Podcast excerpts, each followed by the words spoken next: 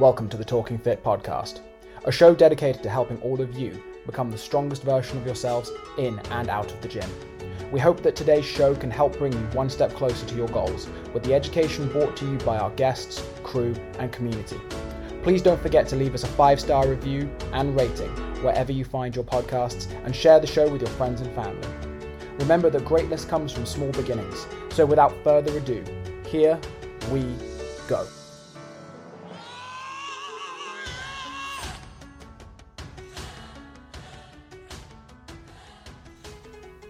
Welcome back to this episode of the Talking Fit podcast. Today I sit down with nutritional coach Johnny Landels. Johnny is a repeat guest of the show and just one of the coolest dudes I had the privilege of talking to.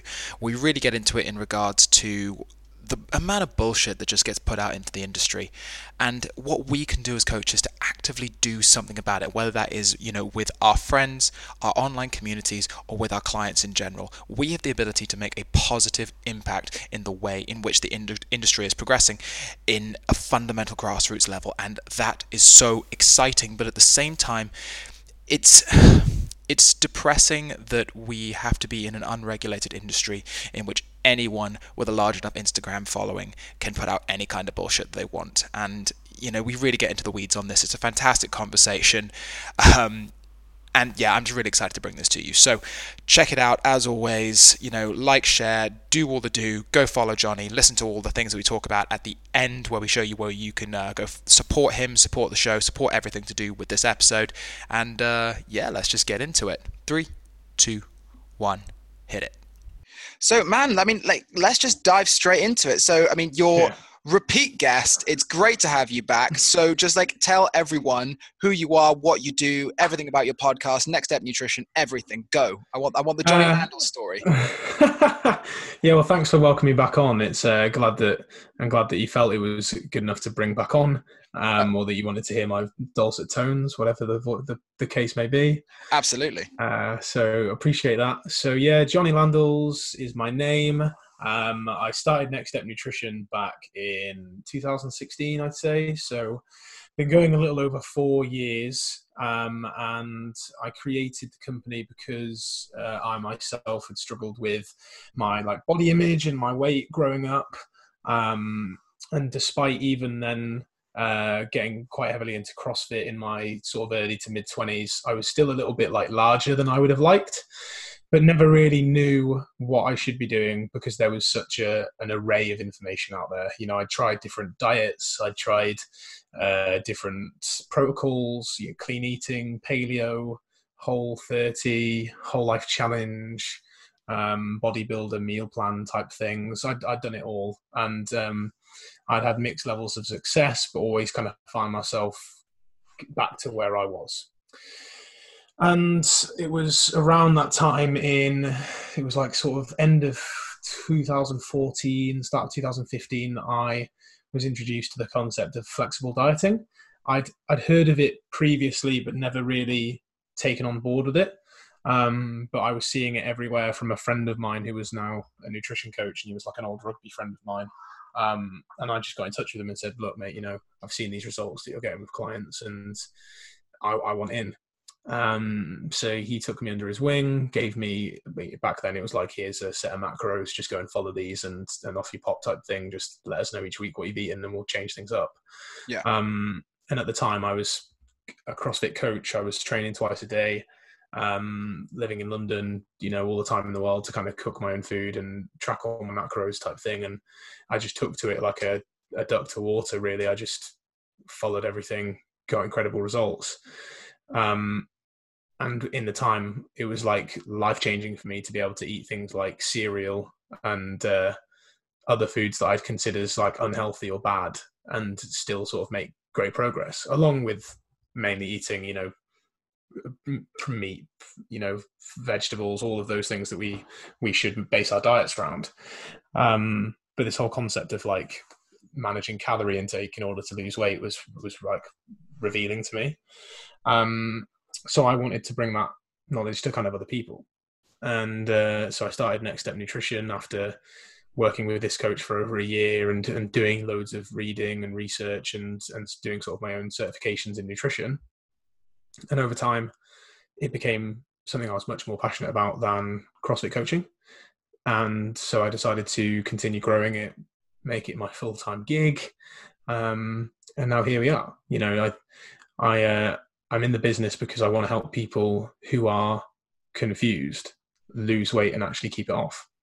Because I've I've dabbled a bit with performance, I've dabbled a bit with strength gain, I've dabbled a bit with everything else. But for me, it always comes back to the my why is like I was a sort of confused body image laden male and was a bit overweight and and my dad unfortunately passed away uh, when I was growing up because he was overweight and had a bad lifestyle and too stressed that kind of thing and my why always comes back to the this shouldn't be happening to people you know nutrition should be kept simple it should be easily accessible for everyone we should all be able to live our best life but also live at a healthy body weight and you can do that um, and that's what I want to uh, bring to the world. Well, I mean, man, first things first. Like, I, for what it's worth, I think your dad would be incredibly proud of you for what you've achieved. But also, like, your story, I think, and and this is one of the main reasons why I want to talk to you because obviously we've discussed about this this concept that we both had very similar stories about. We got into the fitness game because ultimately it was a way for us to deal with our own insecurities and then fundamentally that then led to us wanting to help other people who were also experiencing the same insecurities that we do because you know i mean, I mean fuck i'm i'm 30 and i still have to go through that mental rigmarole of okay you're not that fat 16 year old anymore. Mm-hmm. you know what i mean? And yeah. I, I think it's so important for clients and also just general populace who may be tuning into this because they're like hey cool this this talking fit things sounds cool. That almost sounds like talking shit. I too like to talk shit about fitness. Let's do it and they hear this they hear this from you or they hear this from me and the fact that this might resonate with them and say hey look we've been there too like we we get it. Because i think especially with social media which has like any tool has the potential for infinite amounts of good and also infinite amounts of bad um, people are under this association that fitness coaches nutritionists whatever we are these incredibly finely tuned machines that just sort of came into the world to like terminator-esque we emerged in the car park in a field of energy and that was us but that is mm-hmm. entirely not the case we are just like every single one of our clients and we still go through the same struggles that they do on a daily basis. And, you know, I think it's very important to talk to coaches that are really open and honest about that. And your your content has always been so sort of like honest and revealing about who you are as a person that you makes you like so so relatable because mm. you've never been that hey here are my abs here is my tupperware here is my here's my cheat meal guy you know what i mean like it's always been about look how do i move better? How do I live better? How do I train better? How do I love better? How do I give all of this back into the world better? And mm. I think mm. that's a really, really powerful message in the face of, you know, buy my booty blasting program with my herba juice plus ketone raspberry bullshit supplement. You know what I mean? Yeah, I mean, how do the how do people even keep track of like the supplements they've bought and when they're supposed to take what um, with those kind of things? I mean, being authentic and real was something that I think for me was like even that I think was a very recent turn because when I started with nutrition, I wanted to be the guy that could help people, right? And you so you try to put across this professional persona of yourself of like, hey, like you know, I, I, I would be lying if I didn't use my physical transformation as clickbait to sell my services because I was like, look at where I used to be and look at where I am now.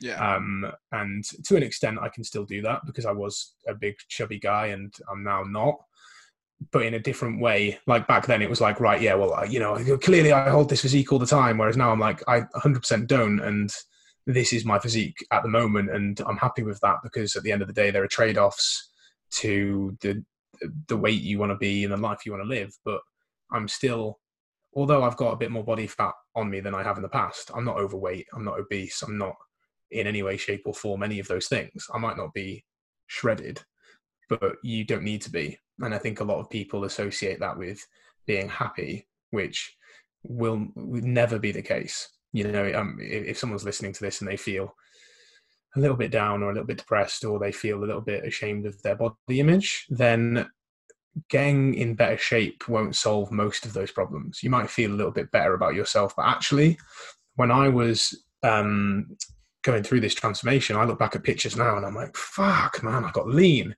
And I remember talking to my coach and being like, I want to go further. You know, I wanted to push it lower. I wanted to get leaner. And I'm looking back at myself thinking, you know, if I was any leaner, I'd be, I'd be stepping on stage.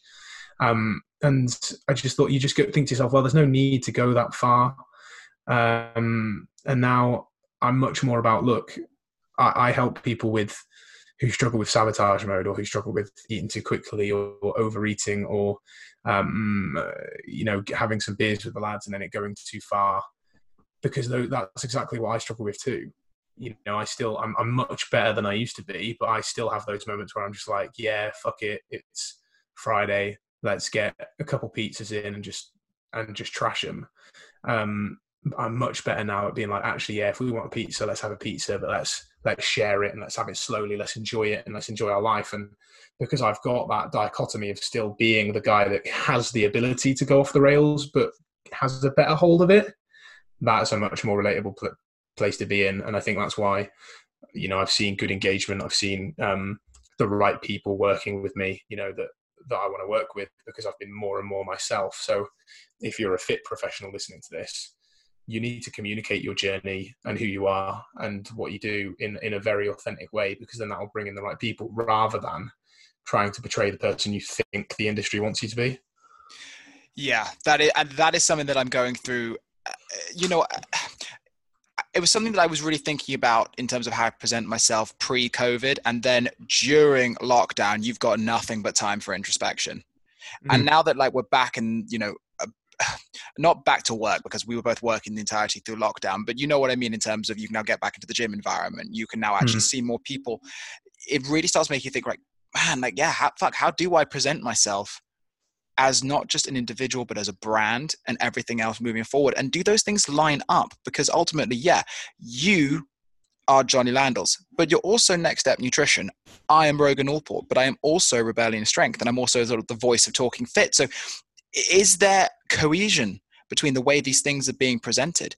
And i think like like you said about being transparent and honest about the things that you have i, I think that one of the things that for me separates you hugely from a lot of the nutrition coaches that are out there and i think this is just also due to like my confirmation bias because i think you and i believe very very similar things is the fact that we've kind of been sold this bullshit idea that you know yes like following your macros, calories, all of that is super important. But it's almost like people have this idea that you're either not doing any of those things or you are doing those things and that is all you're going to do for the rest of your life.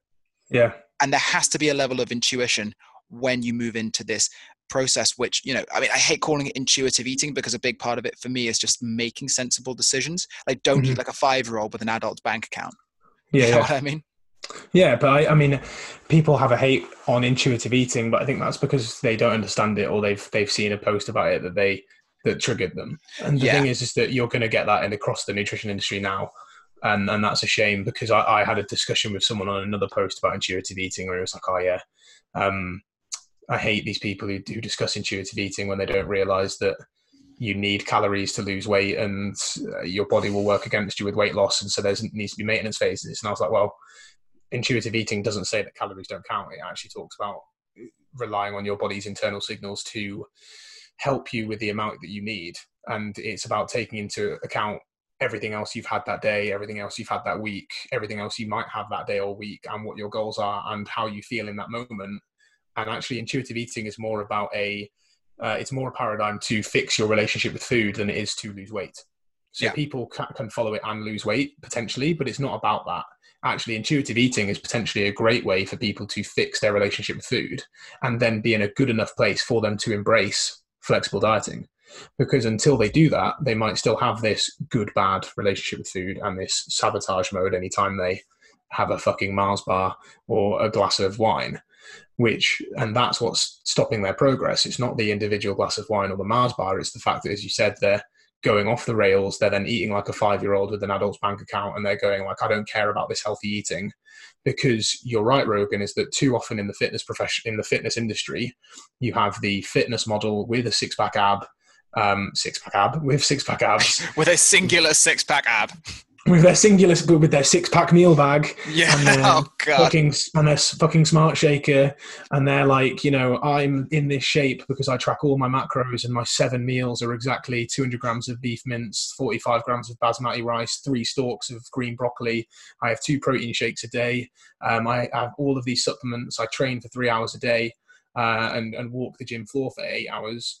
And you've got Bob who drives a lorry who just thinks, well, I've not, I'm not going to fucking do any of that, am I? So then he thinks the opposite of the spectrum is to eat at Mackey's twice a day Yeah. and to and to and to do nothing. And there's and it's like that. It's like you're either doing this or you're here. And what we need to do is lower the barrier of entry eating. So, and we need to lower the barrier of entry for healthy eating, and tell people, look, like you can have fucking ready meals if you want, and you could manage your body weight, be perfectly healthy if you ate plenty of vegetables and you moved, and you don't need to be that guy who takes your Tupperware to a party. Yeah, I mean, I, I, that's the thing. Like, th- there's a another nutrition co- nutrition coach I follow called Callum Stronach, and his one of his things. Oh, yeah, says, yeah, yeah. One of the things he says over and over and over again is, "No one's going to come to your funeral because you had abs." Exactly. and it's creating that sort of understanding that what is presented on Instagram that is their living. And I mean the the description that you gave of the um, Instagram fit fitfluencer was absolutely you know spot on. The only thing you left out was the uh, the Bang Energy drink sponsorship, and that and that Yeah. was it.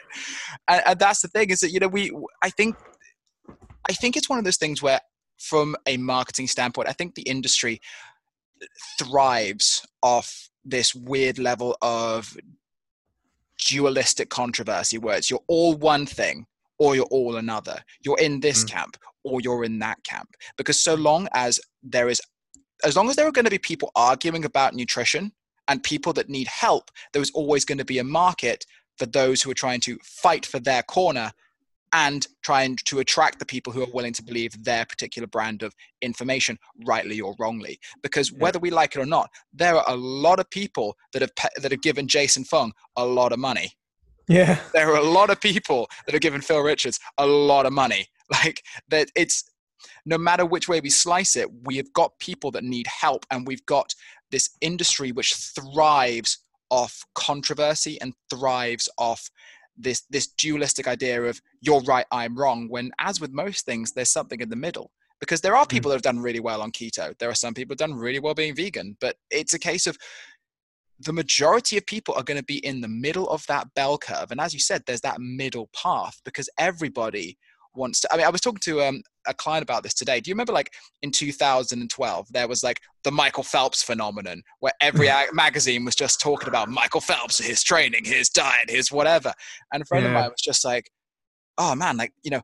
I'm a tree surgeon. I do all the physical activity. I could easily get through what Michael Phelps does. I was like, yeah, buddy, but you're not Michael Phelps. Like, I'm not No. saying you're not special and wicked, but like, people have this idea that they need to compare themselves to these outliers when they're just not. And that is fine because chances are, like Barack Obama, very smart guy, physically, middle of the bell curve. There are many bell curves going on simultaneously. And your ability to look at yourself and be like, hey, okay, I probably should hold myself to a higher account in some things, a lower account in others, and just actually focus on what is going to work for me in the context of my life rather than trying to square peg round hole my entire existence into this sort of uh, this dualistic camp structure of I am vegan or I am keto or fuck all you other people is what's Yeah. ultimately ruining them in the long term because it's preventing them from having that, as you said earlier, that sort of like consistency model where it's a case of, yeah, okay, you used to be the guy that would smash through a whole sort of like family share thing of dominoes, but now it's a case of, okay, cool, I can still have dominoes, but it is the one. Yeah. You have that 80% on, 20% off mentality. Yeah. And- but that's 100% of the time rather than trying to be 100% on it in whatever your weird, like uh, keto, vegan, whatever thing you choose to be is, and then go completely off the rails. Yeah, yeah, it's that whole like you'd rather be 80, 80 20 for 100% of the time rather than be 100% 50% of the time, right? Yeah. And And that was much more eloquent than what I was saying. So, but you but that was the point. That was the point that you wa- wanted to make and I mean, you know, several points made there Rogan in terms of like, you know, tribalistic points of view is that as humans we are very tribal. When we were in the um, caveman days, and a lot of our psychology is still rooted in that, both in sort of in psychology of eating, psychology of, of being. Tribal people, we will band ourselves together with a group of people that we believe in, and if it works for us as well, and we find solace within this community and a safe haven to be with, then we will fight to the death anyone who challenges us. And unfortunately, nutrition and fitness becomes that tribe because even with fitness rogan you know like I, I said how i used to be very heavy within crossfit and I'm, I'm not anymore i still make some jokes about how like you know you don't need to do high intensity training all the time and like constantly varied fitness probably isn't going to get you the best results ever but it will for a period of time that's the yeah. thing and so for the right person at the right time with the right goals fucking go do CrossFit. Yeah. But if you're like, you know, mid 40s and you've done it for a few years and your joints ache and actually you just want you want good pecs and a heavy deadlift and, you know, to have a higher sex drive, well then actually you probably should ditch the AMRAPs, lift some more heavy weights, do some fucking bench press and and walk for your cardio. Do you know what I mean? But it doesn't mean that either's wrong or right. It's just where you are in your life, what your goals are, and what might work for you. There are principles that underlie food, there are principles that underlie training. As long as you abide by those principles, as you said, you can be vegan, doesn't fucking matter. You can do keto, great, do keto. The thing that I have an issue with is when these tribes become, we're right, you're wrong, fuck off. We are the oracle of, you know, ultimate health. Um, Whereas actually, we've got the data. We have the data on how people live long and prosper, and then they're in the blue zones. And the things that that are common among the blue zones, Rogan, have nothing to do with nutrition. They are all lifestyle related factors. They get plenty of sunlight, they do plenty of activity, they pretty much live off the land that they grow on, so their processed food intake is very, very low. Um, they have very tight knit communities that they are involved with until they die and have purpose throughout. You know, they don't really retire because they fucking love their life. You know, they yeah. live off the land and farm until they're 90 odd, but until they can't actually walk anymore. And these people who are in their 80s and 90s are walking, farming, doing all of this, you know, heavy lifting. Whereas people in our 80s and 90s are saying, yeah, well, sorry, granddad, get in a fucking wheelchair. You're not supposed to bend down and pick up a shopping bag unless you have a perfectly straight back and you've done, you know, deadlifts for the last 40 years. So what we need to remember here is if you abide by a principle, you will get a result. But the thing is, is that people are they are tribalistic and they also they just they're sheep. They want to follow something. They want to follow a leader. And these charismatic people like Jason Fung um, and Steven Gundry, who have these ridiculous viewpoints, come in and they're like, "Hey, you know, I've got the sexy answer to all of your problems. It's nothing to do with calories or anything super complicated. You just need to stop eating plants and stop eating fruit. And someone's like, okay, I can do that. You know? Whereas if you say to someone, just manage your calorie intake, they're like, what? Say, what? They're like, how do I do that? Yeah. So. Yeah. And, uh, you know, Johnny, I think it's just one of those really like strange strange things where we still feel like just because it's not something that we can sum up in a soundbite that inherently makes it complicated. Mm. You know, we seem to have this very very strange idea i think as a as a community and like you said about that chap that contacted you being like oh yeah i hate it when people talk about intu- like intuitive eating trying to like poo poo it is the fact that like we've got so far away from as you said these unifying factors that link all of these societal blue zones to this overall sense of health because health for them is just something they live hmm. it's not something they actively need to sort of think about too much and i think that speaks volumes to the fact that we as a people and as a society need to start moving towards this um, this more holistic and integrated sense of what makes us strong fit healthy and capable hmm. how we go about doing that i mean as with all things, I think it is education, but I think it, a big part of it is teaching people how to interpret the sources that, that are being presented to them. I mean, and so like I, I joke with a friend of mine all the time who is and you know he's one of my clients and his um his daughter is currently studying philosophy and he said like as a scientist he does not get it. Like for him it's like a plus b equals c. Done and philosophy gives you this context of being able to look at things from totally different perspectives. And what I said to him is that what she's learning in terms of critical thinking skills is absolutely no different to what he has learned in how to interpret interpret scientific data and understand sort of where that comes from. And I think mm. with a hmm. lot of people, and we're seeing this especially with all the stats that are coming out about COVID, that people don't actively know how to critically think about the sources that are coming out. Yeah. Which then equally allows them to be bamboozled with this sort of, you know, the whole Steven Gundry thing of, yeah, fruit is just the worst thing for the mitochondria like, come on, man! Like, you're a goddamn doctor. How the hell does fruit impact the mitochondria? Come on. Yeah.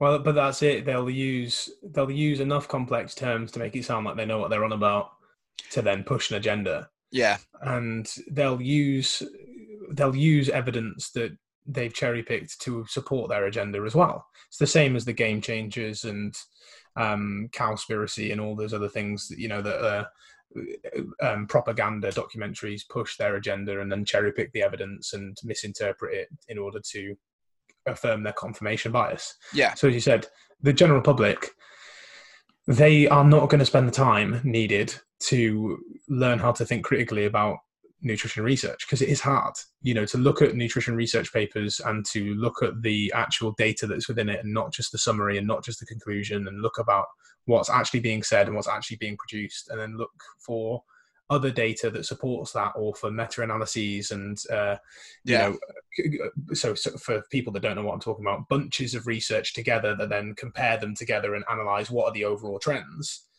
if people don't do that they're just going to look at a headline and be like oh my god i never knew that you know, it's the whole like, oh, well, eggs are as bad for you as smoking and for cancer. And you're like, no, they're fucking not. Oh, man. you know, but people hear a claim like that and they're like, Christ, you know, they, they'll go to the barbers or the um, fucking five-a-side football league and just say to their mate, hey, do you know that this is like this? And then that's how Chinese whispers start, isn't it? Yeah. Um, and they'll see a newspaper article of like, hey, Adele lost this much weight because she did the Sirtfood diet and it's like, hey, Adele lost this much weight because she ate fewer calories than she needed. Yeah. But they read the Sirtfood diet and then think, well, that's clearly the key to losing weight because it worked for Adele. Yeah, and we do like to uh, focus on the celebrity culture of weight loss now. Always, always. Newspapers, Hello Magazine, OK Magazine.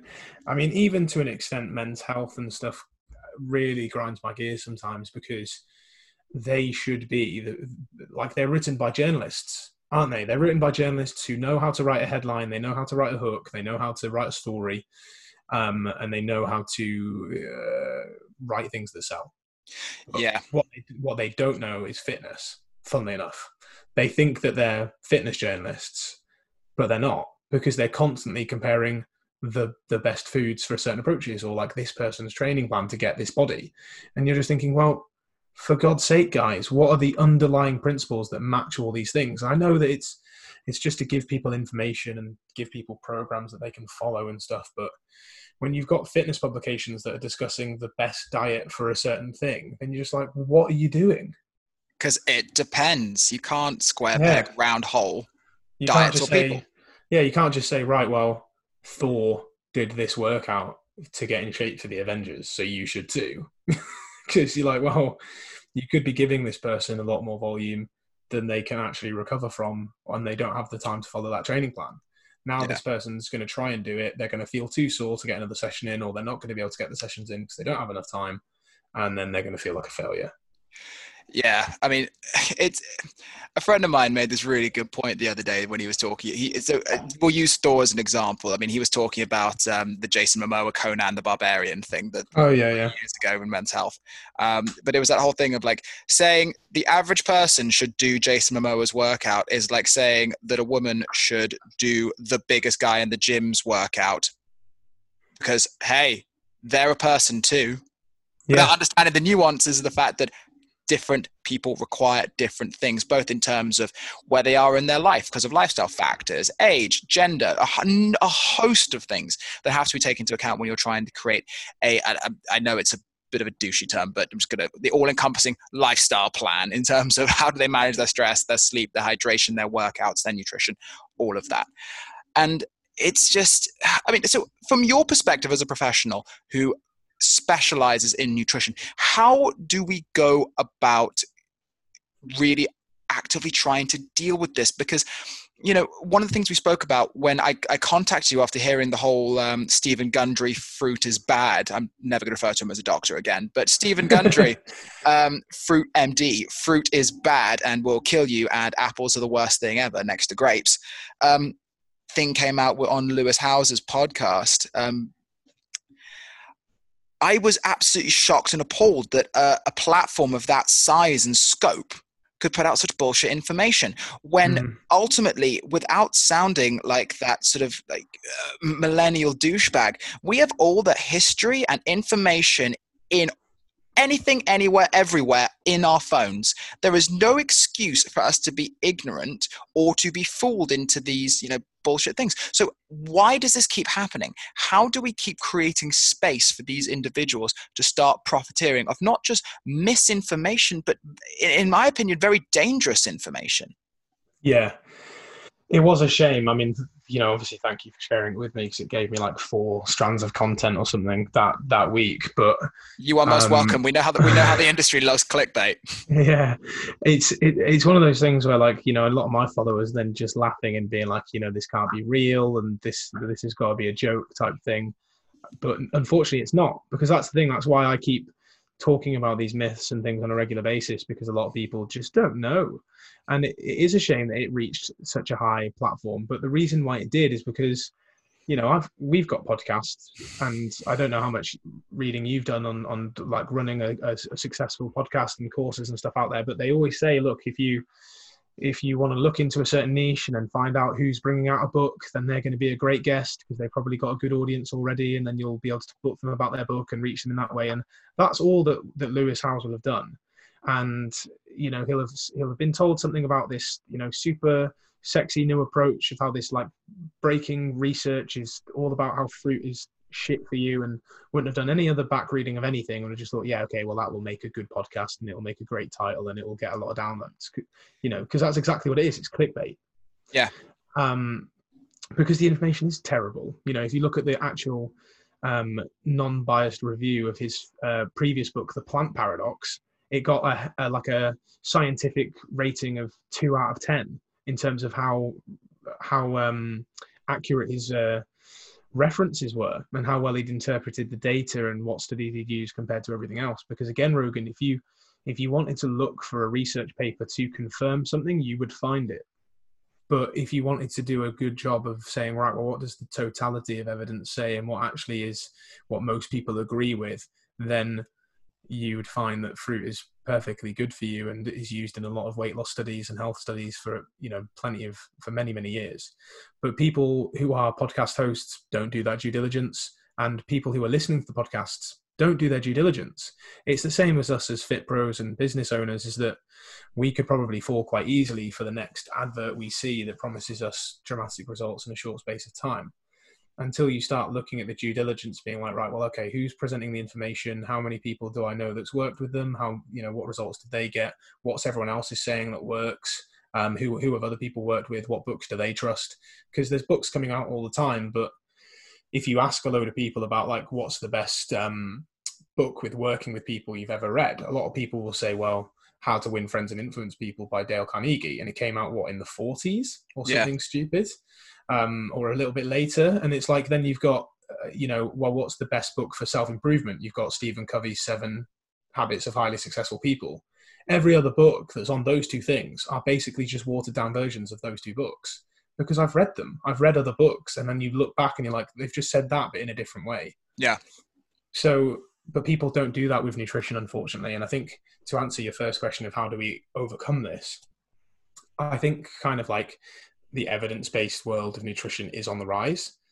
So I think more and more people are calling out bullshit and and uh, uh, getting a good message across. We're always going to com we're always going to struggle with that pseudoscience, but I mean that just means that we'll never get bored, right? They'll oh, yeah. there'll never be there'll never be a war not waged, but that means that there'll always be work and you know there's a good and a bad thing to that obviously because ideally we want a world we live in where people aren't overweight and aren't confused. But I think there'll always be that to fight against, unfortunately. Yeah, I mean, I I completely agree with you because at the end of the day, so long as there is food, there are going to be people who are fucked up with their relationship with it, and that's unfortunately just the nature of things. Because you know, at the end of the day, whether we like it or not, fat storage is a survival mechanism, and as Gordon Gekko once so famously said, greed is good, and what is gluttony other than a form of greed?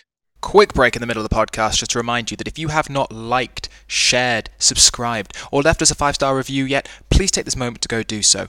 Equally, the best way you can help Johnny moving forward and helping him grow his business is to do the exact same because ultimately we're all in this game to help each other out because the more people that are actively driving this industry forward in a positive direction, battling the bullshit and putting out really good information out there, the more people we can help. So help yourselves, help us, help everyone go like, share, subscribe on both his podcast, our podcast, and everyone else in between that you think is going to provide good information to the masses.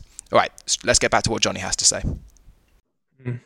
You know, it's one of those one of those really really weird things but i mean i think uh, like using the analogy that you just made about how there's always going to be a war to be waged on it i mean my big concern is that i don't and maybe this is just me being overly skeptical but i don't necessarily feel like we're winning a lot of the time some mm days I'm like, yes, this is good. Like you said, the fact that we are now self-policing within the industry is, I, I think, is so so good. But I think then on the, but then I have sometimes I have cynical days where I'm like, but now everyone just gets labeled as a troll. You know what I mean? And don't get me wrong, I think Lane Norton is a huge force for good, but my God, that is an intolerable man. like, I'm sure he's yeah. a lovely, lovely bloke in real life. But mm. when he goes at people, he goes at people hard. And I think there needs to, in, in some ways, almost be this I don't know, maybe like come to Jesus moment where we start thinking about like, how do we actively, um, how do we actively continue this self-policing process? How do we actively continue this improvement of what is out there so we can sort of start turning that tide against misinformation without it turning into just another verbal slanging match over the internet? Because no one ever really wins an internet argument. No and i mean you know like I've, i i follow Lane norton and it's quite funny when you see it but the people that he's doing that with will just instantly get their back up and then be less likely to change their views. That's the thing. Yeah. Right. Exactly. And like I, I follow Martin MacDonald and did his Mac-Nutrition University. I think Martin's a very clever guy, really great guy in a lot of ways, a really great practitioner, built a, a fantastic education. He also did said said in his early days he did a lot of calling people out and it and it raised his profile. He does a lot less of it now. He still does it to a bit, but he does a lot less of it um, so it's one of those where you do think that they do it because it's infotainment. You know, it's funny, but it's also it's also educating people. It does get into a slanging match, which increases engagement because people comment back, people share it, other people get involved. You know, it's kind of like that fight in the playground, right? Yeah. Where everyone everyone gets involved and has a say in it. But if we look at how to win friends and influence people by Dale Carnegie, he says you can attract more bees with honey than with vinegar. Yeah. And he even says when you have an argument with people, or, or if someone disagrees with you, the worst thing you can do is bite back because they're instantly going to get their back up, and then you're both just going to feel uh, you're both going to feel like shit, and neither of you have won. Neither of you have changed the other's viewpoint. Whereas he he gives a great example of like if you can say to someone, "Hey, okay, well, personally, I I disagree, but why don't we look at the facts and see what what what the issue is, and maybe we can come to some kind of agreement, or maybe agree to disagree.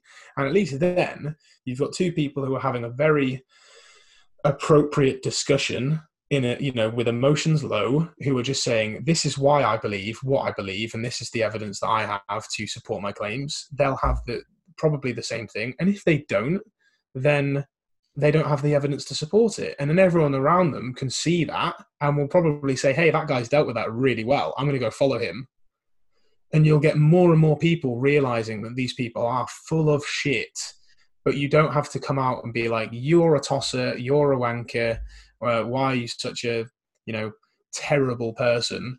Because as you said, you know, there are a lot more uh, to a person than their nutritional beliefs, right? People are uh, fathers, husbands, wives, mothers, daughters, sons, cousins, friends. you know people have got a lot more behind them than just what they believe in with regards to nutrition.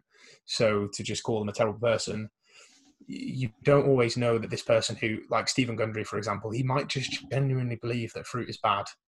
So it's like you know he might not be doing it to shill people. He might be and if he is then yeah he's a terrible person but if he genuinely believes it and he thinks that he's sharing good with the world you've got to think oh crap well how can i how can I help educate them or how can I at least show people around them that he's got the wrong end of the stick and as long as well he might not believe me but the other people watching the conversation will at least know that I'm a reasonable human being who can hold a conversation without just calling him a bell end. Yeah, I mean, I will be perfectly honest. When that post came out, like I left a comment on Lewis Howes's podcast because I was just so angry. Like mm. I've, I've, I have maybe got involved in an internet argument a couple of times in my life, and only one of them has only been about nutrition, and the other two were definitely about Trump. but it's like it's that weird thing of I don't know. It was just it was just one of those things that just really really got my back up. Is the fact that we just have this and and as you said, like at the end of the day, Lewis Howes, like we we can talk about how you know his podcast is designed to be a force for good, blah blah blah. It's a business, and you know, like Andy Morgan made a really good point, uh, and I don't know whether it was posted today or yesterday, but how like people need to stop going to like Joe Rogan for like fitness and nutrition advice. Yeah, and, it was, and, it was this popular, morning. Yeah, yeah, and and popular strands of media because ultimately that is a business, and a business will always be in the business of making money. Yep. And click, it's clickbait. It's what sells. Yeah. It's what entices people, and uh, it's the same with TV shows. You know, you've got How to Lose Weight Well, which comes up with stupid diets for people to try and then compares the amount of weight they lose. And it's like you could not get a more ridiculous concept, but it's what sells. And um, yeah, it's just. I mean, if you look back at the Joe Rogan archives, there is a uh, a discussion, a debate between um, Gary Taubes and Dr. Stephan Guyenet about carbohydrates, yeah, insulin. I remember this and Stephan Guyenet was talking all research, all you know, very clever guy. I've seen him present in person. He's a very, very clever man. Written a great book, um, all about the psychology of obesity and why we overeat and stuff, and it explains it in great detail.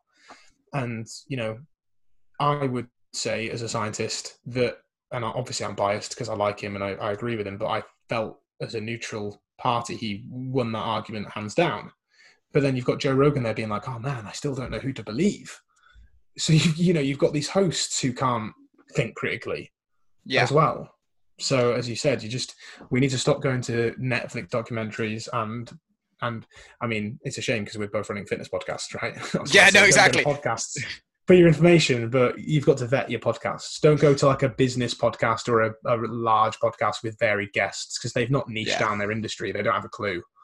Yeah, and I, I think that's one of the like it, it's that weird paradox, I think, of like we almost feel like we're the vintage artisanal podcast makers. You know what I mean? like we're the hipsters out there trying to be like, hey, you should definitely listen to what we're saying because it's you know it's not uh, it's not corporate. But ultimately, we're both still trying to use podcasts as part of our business as well. And I don't know, I just think it just feels sometimes we're we're trapped in this weird situation where everyone is fighting for a share of the market after the biggest names in the health and fitness podcast space. And mm. It almost seems like the only way to try and get recognized there is to bite back and then be a source of controversy. Like so like um, a podcast that I love listening to, mainly because I, I agree with a lot of the principles behind it, but also I do I do think the hosts are hilarious, is um, Power Athlete Radio with John Welbourn. Oh, right. Yeah, yeah, yeah, and like their their whole catchline is battle the bullshit.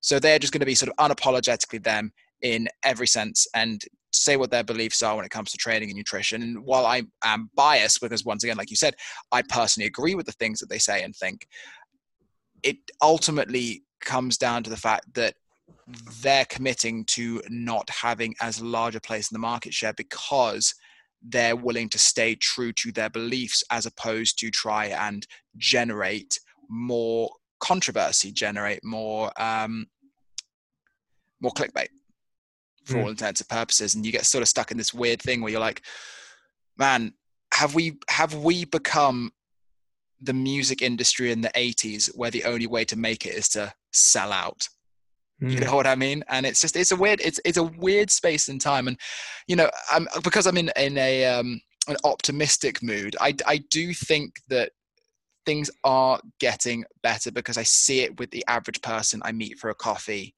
Yeah. for for consultations. You know, they're Mhm. becoming a lot more switched on. They've got a lot better ideas about food and the things they want and things they need to do, and even just like, even from just a, a, a weird, a, a weird like thought I was having the other day. Like, I remember when Kate Moss was the ideal female physique, and now in Instagram we have that complete counterculture where we've got, you know, we we're celebrating women who are more athletic, are more muscular, who have curves. And don't get me wrong, I'm not saying that the fitness industry is doing the most tremendous job of female empowerment, but it is a damn sight better than it used to be. So Mm. I think in a lot of ways that the tide in a cultural sense is turning, but from an educational perspective, I don't know. I just think we're stuck in that weird space of, you know, how do we educate people while still not selling out, if that makes sense? Because if you're true to things that aren't clickbaity, they are just truths, then how do you then present that? Yeah, it's hard. I mean, it's as you said though, Rogan, and how we spoke about at the beginning of this this podcast, like being authentic and being unapo- unapologetically you is always the best way to come across to people. And so, being true to team science won't get you the uh, biggest following fast, but it will it will pay off over time. Like just look at people like James Smith. Mm. Um, and and Martin MacDonald and people who have large audiences for, Yeah. for doing those things and, and the fitness chef who just does infographics of like you know you think this is healthy but this is this has got fewer calories in it that's literally what he's just built his entire business on Yeah. um and so as you said these people are getting large followings they're appearing on itv and bbc and so they're getting across to it and and so we are i think we're winning it's just going to take time. So what what we need is people like you and i and the people listening to this to not give up on that. Because the last the worst thing you could do is say oh my podcast has only got uh, 50 downloads an episode. Like why do i even fucking bother when joe rogan signed a million dollar deal with spotify? Yeah. but actually the best thing that you can do is keep going because there are people that listen to you. And if people listen to you that means they're telling their friends about you and they're listening to what you have to say and if you can change just one person then you've done good in the world Of course. because it all starts there. You know, it starts with that connection of, of you know, the, the seven degrees of separation of each other, right? Oh, yeah, for sure. You, you and I have known each other since 2011, 2012 in Wales, and now look at us seven, nine, eight years later doing podcasts together still. Yeah. You just need to keep going, and there is a way to communicate science in a better way without being a clickbait wanker. You know, you can learn how to write copy, you can learn how to influence people, you can learn how why people buy things and why people get swayed by things, and you can solve people's problems and and touch on their emotions, but not in a dickhead way, and and touch on their aspirational identity, but in a way of we have the solution, and it's not a fucking juice cleanse. Yeah. it's it's a structured program of lifting weights and and eating in a certain way, but we will make it super simple and super easy for you. That's not a lie. If you're good at what you do, that's what you do. Yeah, exactly. And so people just need to trust in that. You know, you can write a blog that says how to lose a kilo a week. And it won't be a clickbait topic if you say the way to lose a kilo a week is to eat an 1100 calorie deficit every day because that's Yeah, that's what it. science says. And here's an example meal plan based on your body weight for that. If you want to do it, go and do it, but just know that you shouldn't do it forever and that when you hit your ideal weight, you'll need to maintain. But you've still written an article that's true to science and true to yourself. You've just structured the title in a way that you've made people want to read it. And that's the difference is that a lot of people in team science, unfortunately, just don't know how to write and they don't know how to communicate without being a boring wanker. And it used to be me. It was like, well, you know, in order to lose weight, you need to eat fewer calories and and go on a bit of a walk and I'm like yeah of course I'm telling the truth but no one wants to fucking listen to that Yeah. People You want to be they- engaged. People want to be excited about what they're listening to and the knowledge is being imparted. Exactly, and they want to be able to connect with you as a human being, and they want to be able to get get behind you and get on board with what you say. And so there's definitely that combination of being being yourself, being um, being true to who you are, telling the good and the bad, you know, showing the showing the parts of your journey, and and also just learning how to write, learn how to speak, learn how to present, learn how to engage. You know, if you're a, if you're a fitness professional listening to this and you're an introvert and you're not very good at speaking and you're not very good at being on video and things like that, but you can write, well then learn how to write. Yeah, double and, down know, on your strengths. Double down on writing, write really good blogs, write really engaging emails, write really good stories. And then you can monetize that and you can help people that way. And then people who can't write speak. You know, I I don't do blogs anymore. I do videos and I do podcasts, but my podcasts I transcribe into blogs.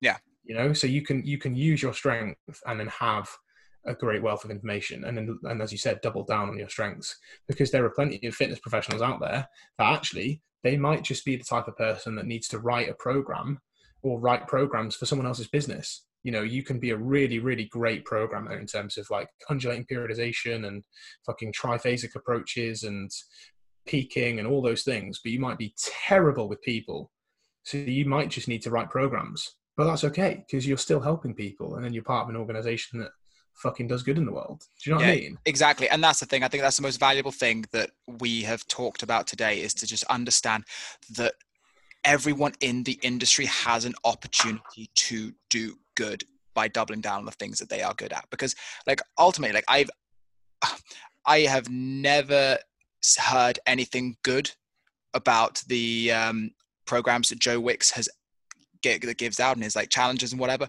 But you know what? He has got more people moving in a shorter space of time. It's like when people talk, it's like when people shitted on Pokemon Go. I was just like, that has done more to in, to combat childhood obesity than anything Michelle Obama did. And I love Michelle Obama, but Christ, like that yeah. was a game changer. Yeah, yeah, like, it got kids every, out walking, didn't it? Yeah, like every, every, kid wanted to go and get their steps in. Yeah, and that's the thing. You know, people people have an opportunity to help in in whatever way they can. And, you know, I mean, I understand that back when we were talking, I sounded almost pessimistic, but I think it's one of those things where it's like, no, I'm actually filled with so much hope, but it's just a case of how do we get people as an industry to start engaging, to start really committing to, look, I don't need to be a fitfluencer with my bang energy sponsorship and six pack bag and Tupperware coming out the wazoo in order to do some goddamn good. Because, like you said, you impact one people, they impact five, they impact 50 50 it just keeps going because you have the ability not just from like a generational standpoint but also in like a real-time practical standpoint to influence people here and now. Like one of the most rewarding things i've ever been told was the fact that my you know nutritional coaching and you know strength coaching has impacted the way that one of my clients now cooks and actively trains with their kid. Mm-hmm, like mm-hmm. That is that is huge because then that's setting up a family for life. Yeah exactly. And that's just and you, so incredible and all it all it takes is one trainer to do that for one family, and that might then do them for their friends, or they'll refer their friends, and then you've got a team of families, you know. And as you said, if if you if you can empower an adult client who then teaches their child a better relationship with food and a better relationship with exercise, now that kid won't grow up to be confused and overweight, and you've solved the problem. Do you know what I mean? And so it is it is going to take time, but it, that's what we need to do. And I think with if you're listening to this as a client, then you know you probably know Rogan um, or you've just found it and you've listened to your episodes and you kind of know you're on the right path. And so it's kind of spreading that information sharing the podcast helping it grow. If you're listening to this as a fit professional you need to stop worrying about other fit professionals stepping on your turf. Because i used to be really uh, scared of like other people being better than me or like other people who did the same certification getting clients over me or yeah. you know pe- people's followings being larger than mine and being like oh well I, I can't share their stuff because then people will go follow them and not me but actually your job is to share that information to your followers who might not know of them because then it just continues to share great information and then if you comment on your fellow fit pros posts about the things that you agree with and you support them and you give, give them a boost for their day rather than saying well this post is fucking stupid you shit cunt you know that's going to bring them down. They're going to feel like crap. They're probably going to bite back at you. You're going to feel like crap. And that all your followers are watching you, just being like, why are these two kids having a fight on the playground? Whereas actually, if you can just realize that your your fellow fit pro is not your enemy, they're your they're your comrade in this war against the the fitness bullshit. Then we can all get along, play nice, and actually do better in the industry. Because then our followers aren't going to look at us and be like, "Well, why are these people disagreeing? Like who's right, what's what's going on. Yeah. they're, they're going to see the collaborative force of these people. Like I refer people to people all the time. If if I know a trainer who's going to be better at a certain goal than I am, I'll be like, look, you know, it sounds great what you want to do. I'd love to help you, but this person's actually going to help you better than I would. Yeah. So go and work for them.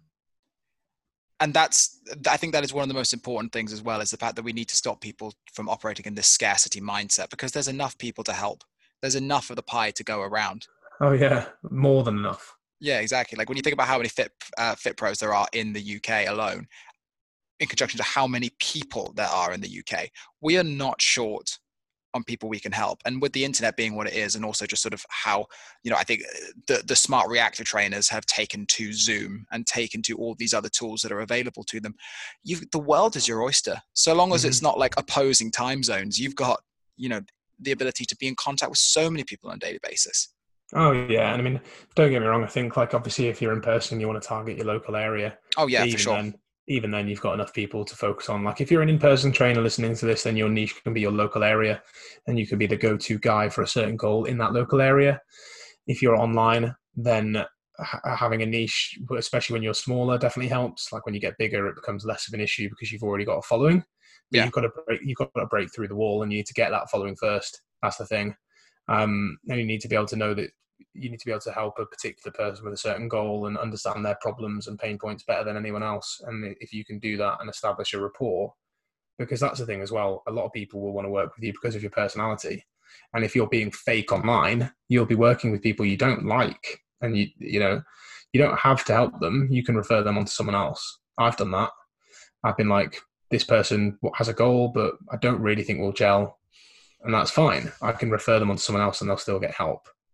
So, yeah, that's it's powerful stuff, man. And you know, so at the risk of sounding like I'm shoehorning this in, because one of the big things you really harped on about was learning to communicate both with people in your own community, but also with the wider sort of scope of not just the UK, but also the world in forms of blogs, talking events, online events, mm. podcasts.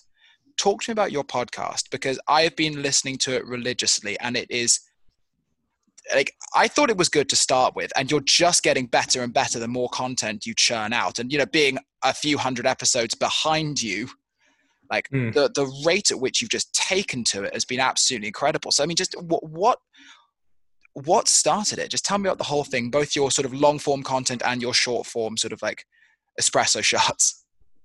Yeah, yeah. Well, thank you for the compliments. I really appreciate it. Um, it's uh, it's something where like I I don't know if you know him, but there's a like a sort of a mindset coach called Justin Su'a in America. I, yeah, I know of. I don't know his work particularly, but yeah. So he has a podcast called Increase Your Impact, and it's like a three to five minute daily podcast Monday to Friday that's like all about just here's like a quick like little mindset tip to pick you up today.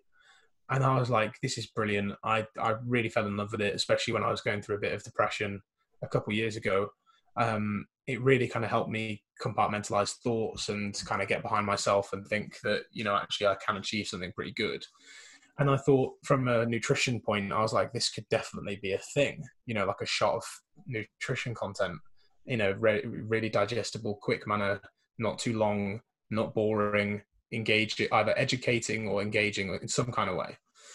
So that's where the, the espresso thing came along. And then uh, you know the, the flat white episode of a friday was just that idea of like yeah let's make a longer form episode with a guest. Let's continue to spread good information especially with the people that i kind of follow. Yeah. So you know i don't i don't bring on people who are bringing out a nutrition book or whatever that don't fucking know what they're on about. It's like i have i have guests who come on sort of three or four times and we'll talk about different things because it's about who i trust to deliver good information and good content and we'll continue to provide that. So, you know, like guests coming up will be, um, I'm going to be talking to like Gabrielle Fundaro and Shannon Beer again with their new collaborative uh, Dan about like this. They're kind of like doing this bridging the gap series of yeah. comprehensive coaching of you know using motivational interviewing and behavior change, and which isn't new, but they've kind of like compiled it together and they're trying to educate coaches. So it's like great, let's get them on again. They've already talked about intuitive eating and stuff in the past, but they're creating great content that's relevant in the industry. Um, and so, yeah, you know, like I, I feel like the podcast is probably very, um, it's as we've gone on with it, the guest episodes are still quite varied. There'll be a there'll be a variation between people who have had like a dramatic transformation or have a specific topic that they are very well versed in. Um, but with the solo episodes, they've become very much a they have become much more about weight loss. I'd say much more about mindset and and actions around weight loss because that's what a lot of most people struggle with. Yeah. A lot of people realize they kind of need to eat a bit better or whatever, but they struggle with the accountability or the commitment or the you know the the barrier of entry they set themselves and that's where the daily episode comes in and it's like hey you know do you actually need to be told what to eat and when? Probably not. Like and here's why. Here's like a really short clip of why or um here's some good ways to keep you accountable you know? That's that's where the podcast came from and over time i've learned how to create headlines and how to kind of weave a story and I think the more that you can do that with your content, the more people will want to listen or, or read it. Yeah, well, that's the thing. People people like serials, both in their yeah. bowl and in their media. They want to make yeah. sure that they are like moving forward through this progressive structure, and I think that's a very very powerful thing that definitely comes across, even from the beginning. Like I know it's not something like maybe you were thinking about when you first started the podcast, but there's definitely this sort of and maybe this is like your your theatrical side coming through, but there's definitely that story weaving right from the get go where it's like, hey, let mm-hmm. me take you on this journey of information, not necessarily this big like Joseph Campbell hero's journey esque thing, but it's still it's definitely got that sense of follow just just follow through with this and just let's just see what happens just see what thoughts you know this brings into your mind dear listener and let's just see where it takes you and it's, it's mm, powerful yeah, it's powerful exactly. stuff yeah well thank you yeah and i i definitely wanted to um you know I've I've done a lot of like vocal coaching recently around speaking um as well because I wanted to be more engaging. I wanted to not just be monotone um because I realized I can be. And so I I had to develop like intonation and and storytelling and you know to I had to really work on the the clarity and the resonance of my voice as well to get across yeah. a certain thing. Um and that's just all part of telling a story on an in an audio medium as well because they can't see you. You have to engage with them from the get-go. Oh yeah so for sure. very important. And it must be quite strange in a way like going through that level of coaching because obviously you you are a thesp like you've been involved in theatre for such a huge part of your life and now it's a case of i've known how to do this all along but now i'm not playing a character. I'm just being yeah. me yeah, and I mean, actually, Rogan, you know, speaking was something I struggled with back then. You know, I was an, I was a decent enough singer uh, could move okay, acted was fine, but like a big criticism I got from a lot of acting coaches back then was the clarity and the resonance of my voice. I had quite a husky voice, yeah, um, and that was actually just because of like vocal issues I'd had um, through university and stuff that I was kind of still working through, and I wasn't using my voice in an appropriate way singing wise. Like I was using too much breath pressure and too much air, which meant that my um, getting quite singing technique now, but my vo- my vocal cords were weren't closing together appropriately because they were being blown apart, which is why yeah. my speaking voice and my singing voice was quite husky.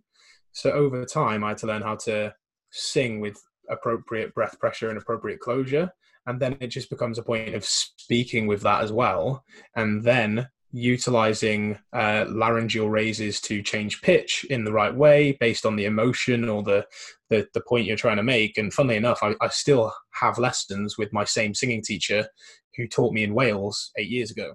Yeah. I, I had a lesson with him this morning.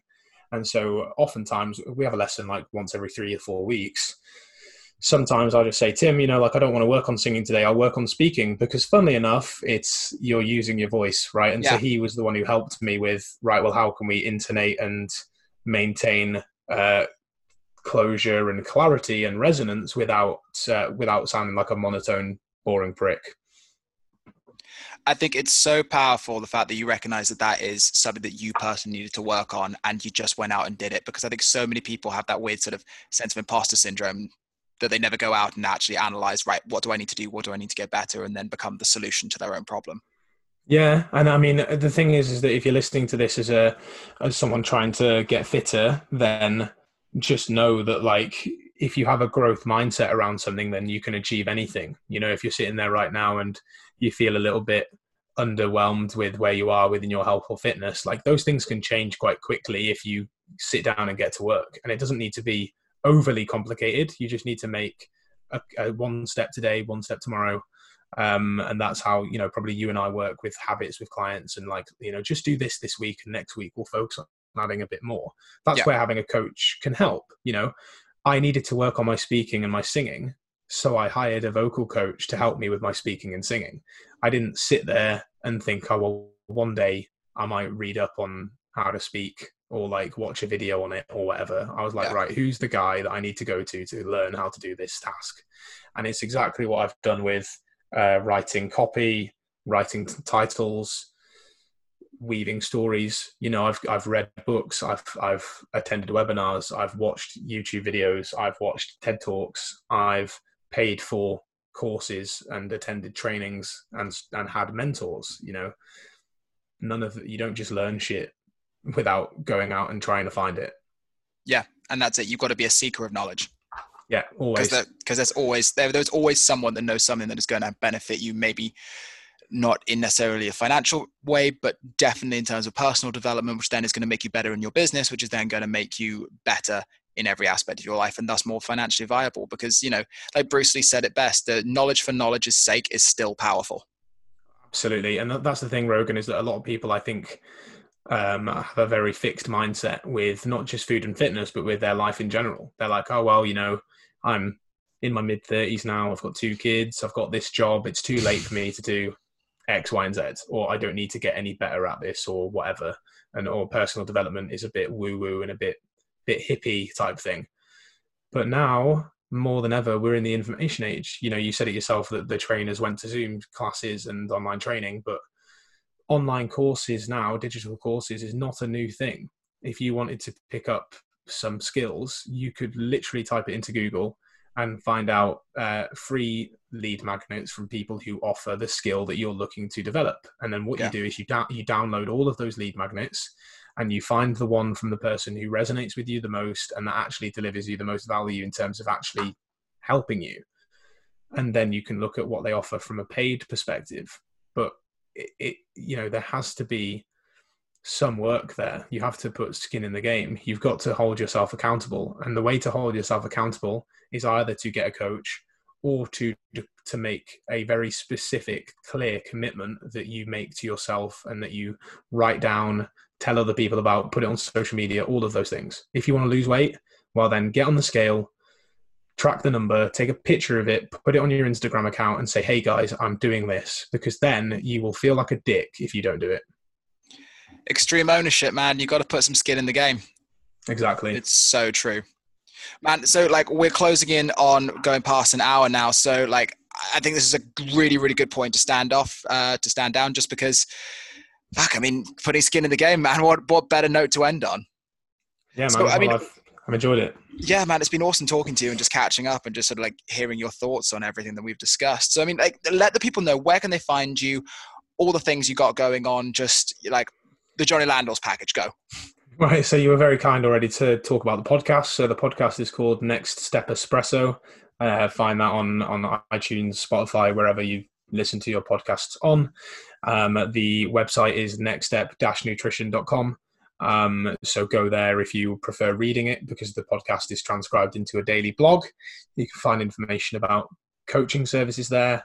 I've got an online weight loss course um, which is a very decent course in terms of step by step behavior and habit change that you can work through at your own speed. Um, and there's details about coaching services and stuff there too. If anyone if anyone did want to go down that road, um, if you care about my life personally, you can follow me at Johnny Landels, um, J O N N Y L A N D E L S. Or if you care about the business more, then go and follow Next Step Nutrition Limited. Which I thoroughly encourage all of the above because you are an absolute force in the industry, and I cannot wait to see what like is going to be next for you. You know what I mean? well, I think it's just it's just so exciting. Thanks, man. I appreciate it. No, it's my absolute pleasure, buddy. Thank you so much for coming on, and we will definitely have to catch up very, very soon. Yeah, definitely. All right, man. I'll catch you later. Thank you very much for everything. Cheers, mate. All right. Bye. So, what a fantastic conversation with Johnny. This is just, he is just one of the smartest dudes to chat to in this space. And honestly, I'm really excited to see the direction in which his business and podcast continue to grow. So, what I'd like you guys to do, as I said earlier, the best way that you can help everyone in this industry is by finding people that are giving out good pieces of information and actively promote and share them. Help us all in the, the battle against the bullshit that is out there. Help our communities grow. Help the flow of better information and the expectation for better information grow through your actions. So, like, sh- like, share, subscribe, leave five star reviews. Get in contact with Johnny or myself or any member of the Talking Fit podcast through all of the links in the description box or comment section below, depending on where you are digesting this podcast and wherever you're listening it, uh, listening to it. Please do just, yeah, man, just share because ultimately we can keep putting out all the be- all the best information in the world, but if you guys aren't resonating with it and you're not sharing it and you're pro- not promoting it, then it's all for nothing. You guys have the power, you have the control. If you want better from the fitness industry, demand better, expect better. And for those of us that are trying to be better, help by liking, sharing, all that jazz. Anyway, I'll catch you guys next week on the next episode of the Talking Fit podcast.